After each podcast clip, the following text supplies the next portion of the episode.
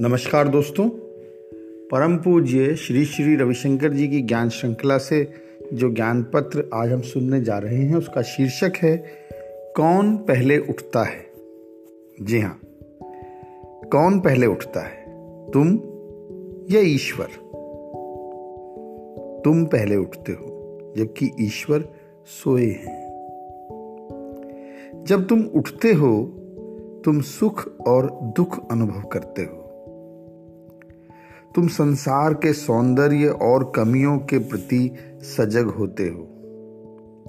फिर जब तुम परम को खोजते हो, मदद तुम्हारी पुकार ईश्वर को जगाती है।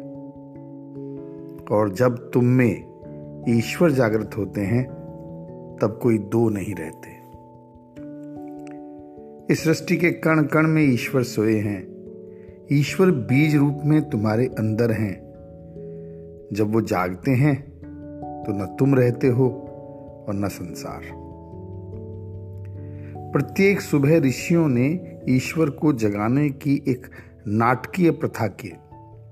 इसे सुप्रभातम सेवा कहते हैं।